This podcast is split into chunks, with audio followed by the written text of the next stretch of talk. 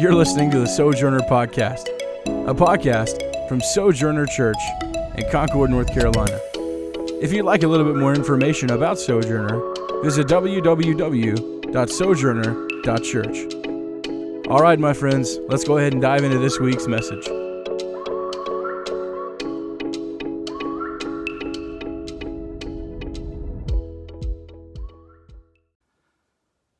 Thank you for allowing us to gather today. And I pray as we gather that, God, you do two things. First and foremost, Lord, I pray that you bring those who are mourning joy. And I pray that those who are hurting today, that you would bring encouragement. And to those of us who need to be challenged, God, I pray that you would bring challenge. You know, how do we respond? What do we do? And Lord, for the unique ones who both need to be challenged and to have encouragement, God, I pray for that as well. In Jesus' name, amen. You guys, my name's Corey, and I'm so grateful that you guys have joined us here today. Like, I'm literally incredibly grateful. A couple things I'd ask you to do. Number one, just let us know where you're watching from. It means the world that you're watching with us today. So please, like, drop in the comments right now. Uh, where are you watching from? It'd be so helpful for us, whether you're just checking us out or you haven't come back to church yet, it doesn't matter. Just let us know where you're watching from. Uh, we just want to know. Um, and if there's any time during the service, like you hear something that you like, you hear something that resounds with your spirit, don't be afraid to, to type it in the chat box or the comment section. You know, we really like to see people how they're engaging. So please, please, please, if you hear something you like, or let us know where you're watching from. Shoot an amen, a hallelujah, all that good stuff.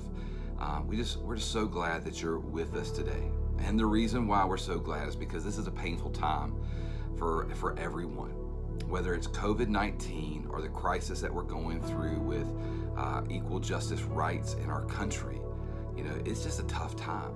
And I believe, regardless of who you are, two things need to happen today. Some folks need to be encouraged and know that God is still on the throne and that God's got an answer. And I, and I know that. I mean, I literally believe that the church is the hope of the world. And, and maybe if you're with me, let, let me know. Show me, send me a fist bump or a like or, you know, a, a thumbs up or hallelujah. Because, you know, the answer to the situation is Jesus.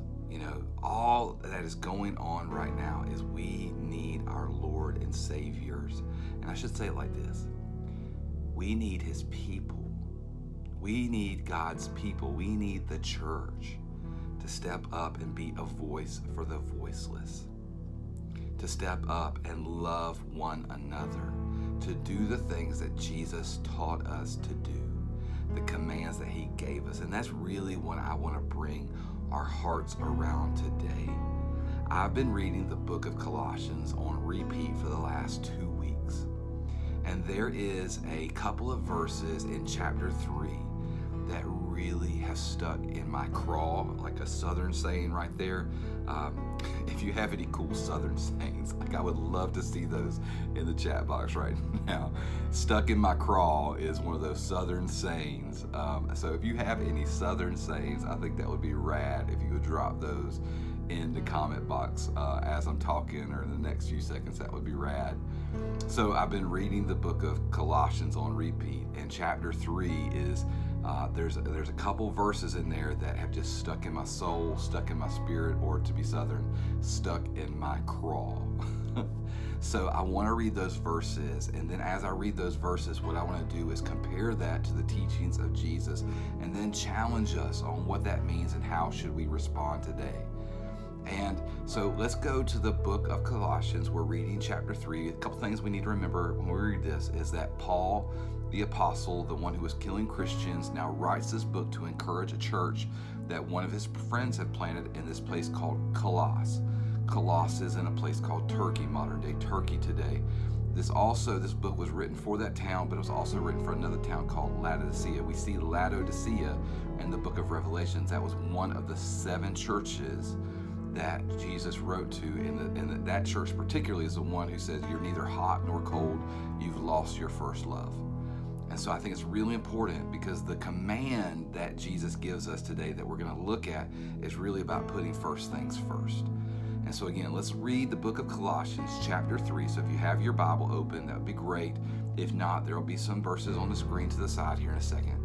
But Colossians, chapter 3, this is Paul writing to a church that's been planted just like Sojo. Sojo's a one year old church plant. And so, here he is. This is what he says.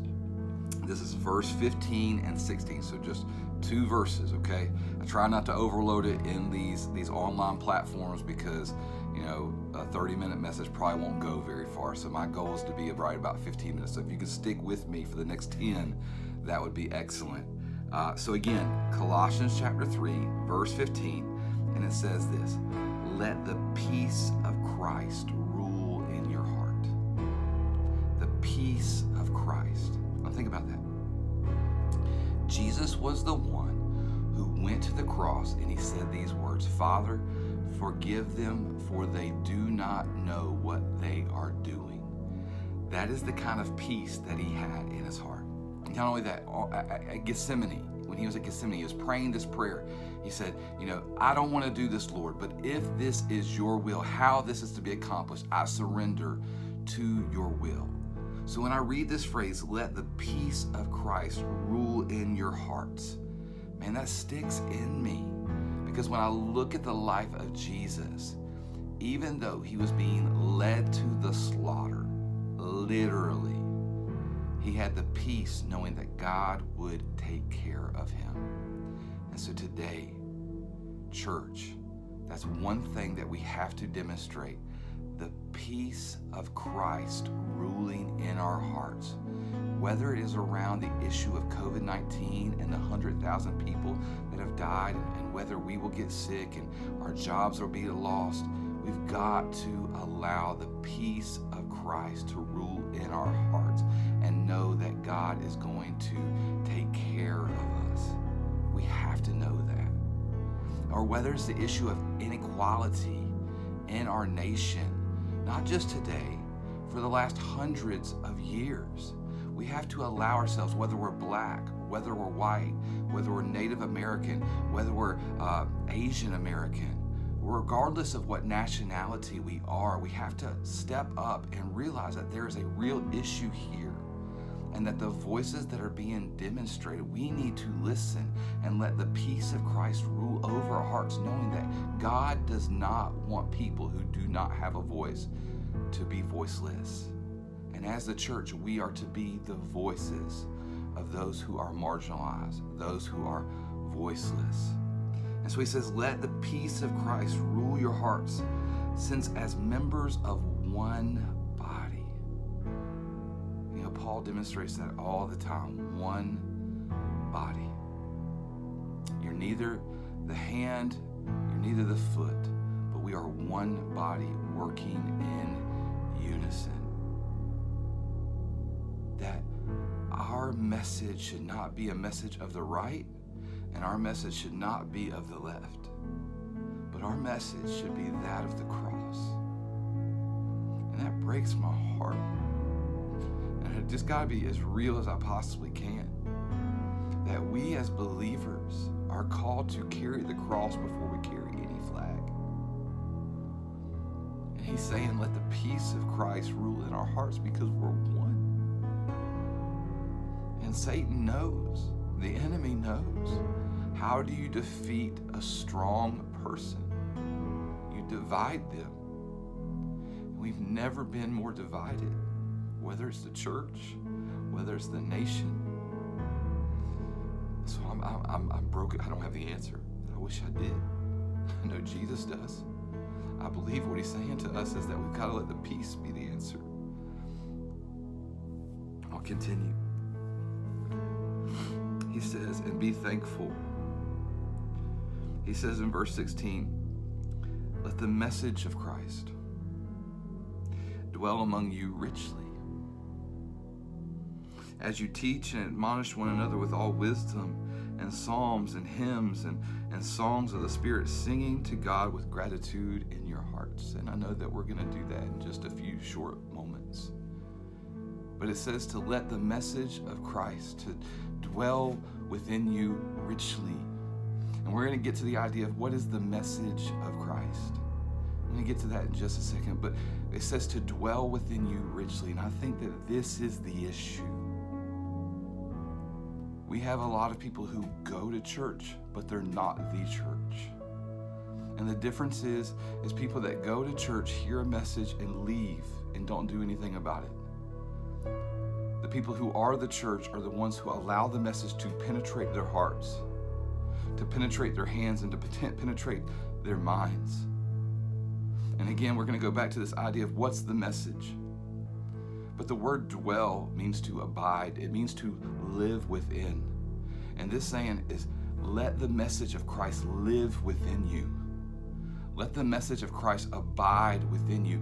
And another word that this means is let the message of Christ be who we are. And so, what is this message? I go back to Luke chapter 12 when this lawyer is trying to trick Jesus and he says this What's the greatest commandment? What's the entire Bible summed up as? What's the entire message? In the Old Testament, there are 615 laws. Micah, I think he takes it down to, no, David takes it down to like 10 or 12, and Micah takes it down to two, and Jesus boils it down into one statement. And remember what Paul is saying, he's saying, let this message, let this idea dwell within you, to live in you, to become you, to be who you are. And he says to let it dwell within you richly. Let it consume you. Let it adorn you. Put it on like you would a brand new coat. Put it on like a brand new pairs of shoes. I, lo- I love, uh, let me get on this. I love shoes. I love shoes. what's your favorite uh, thing that you like? Uh, like my wife is a purse gal. I'm a shoe guy. Well, what are you? I'd love to know. Like in the comments right now, what what are you? I, am a shoe guy. My wife's a purse guy. What are things that you you collected? And the idea is like whenever I get a brand new pair of shoes, I love to wear them and I love to floss. Yeah, like I want people to see those brand new shoes. And the idea of Paul is trying to say is simply this is that let this message this message that Jesus has to, to dwell within you, to abide in you richly, to demonstrate it, to let people see it on a daily basis. So I know you're probably tired thinking, what's this message? Guys, you've heard it a thousand times. The question is, have you heard it? The question is, is are we demonstrating it? And again, I go back to the very first idea Our world is hurting. Whether it's COVID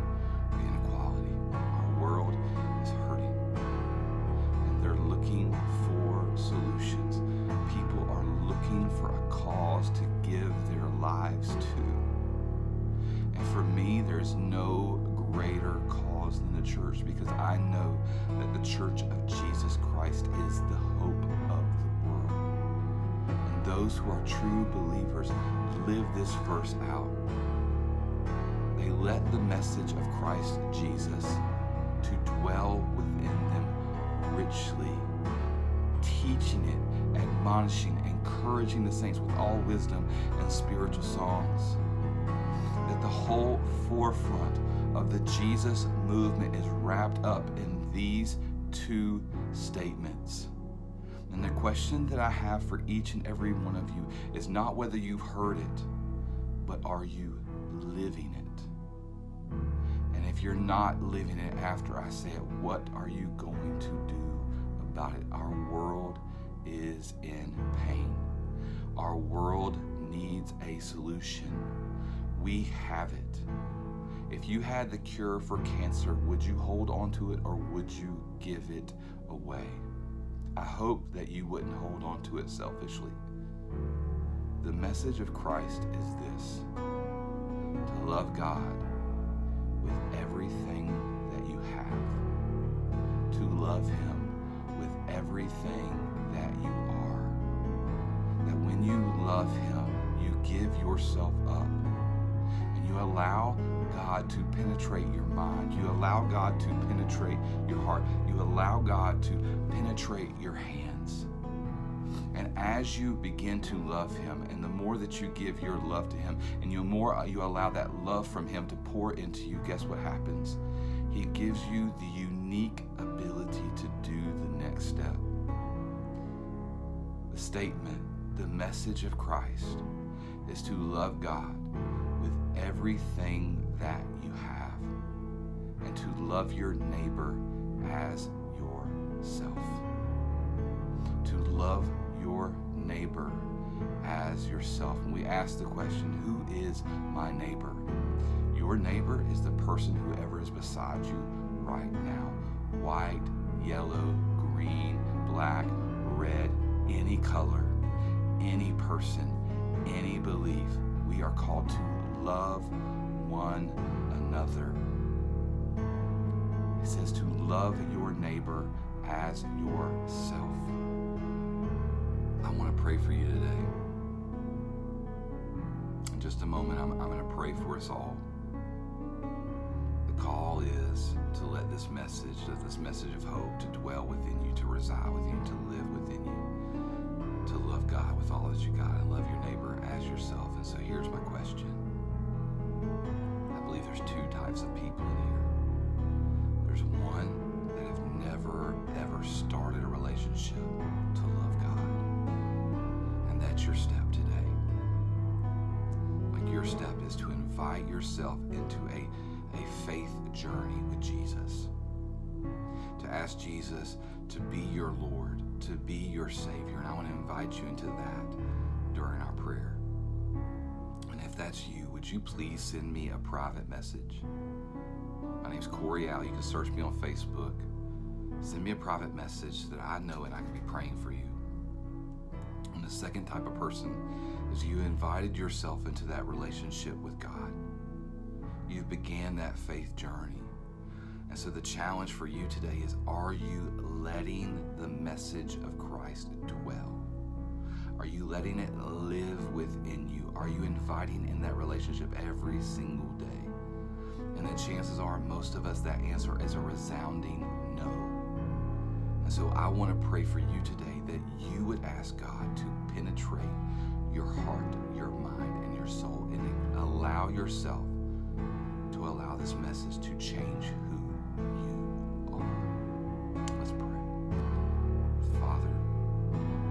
those who need to give themselves to you today, would you allow them to identify themselves and say, That is me?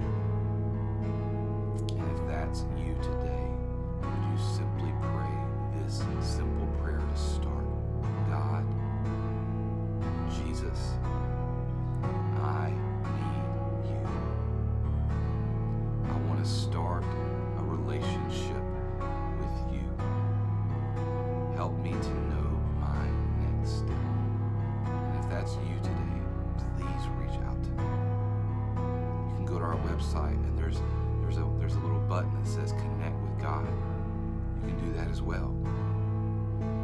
second person, and we pray for you, Father, for those of us who are struggling and we're in need to allow you to dwell within us, God. I pray that you would give us the strength to humble ourselves before your throne and ask you to change our hearts, to change our minds, and to change our spirits.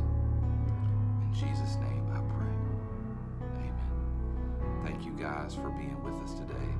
Let's worship together, and I'll be back in a very short message in just a few short.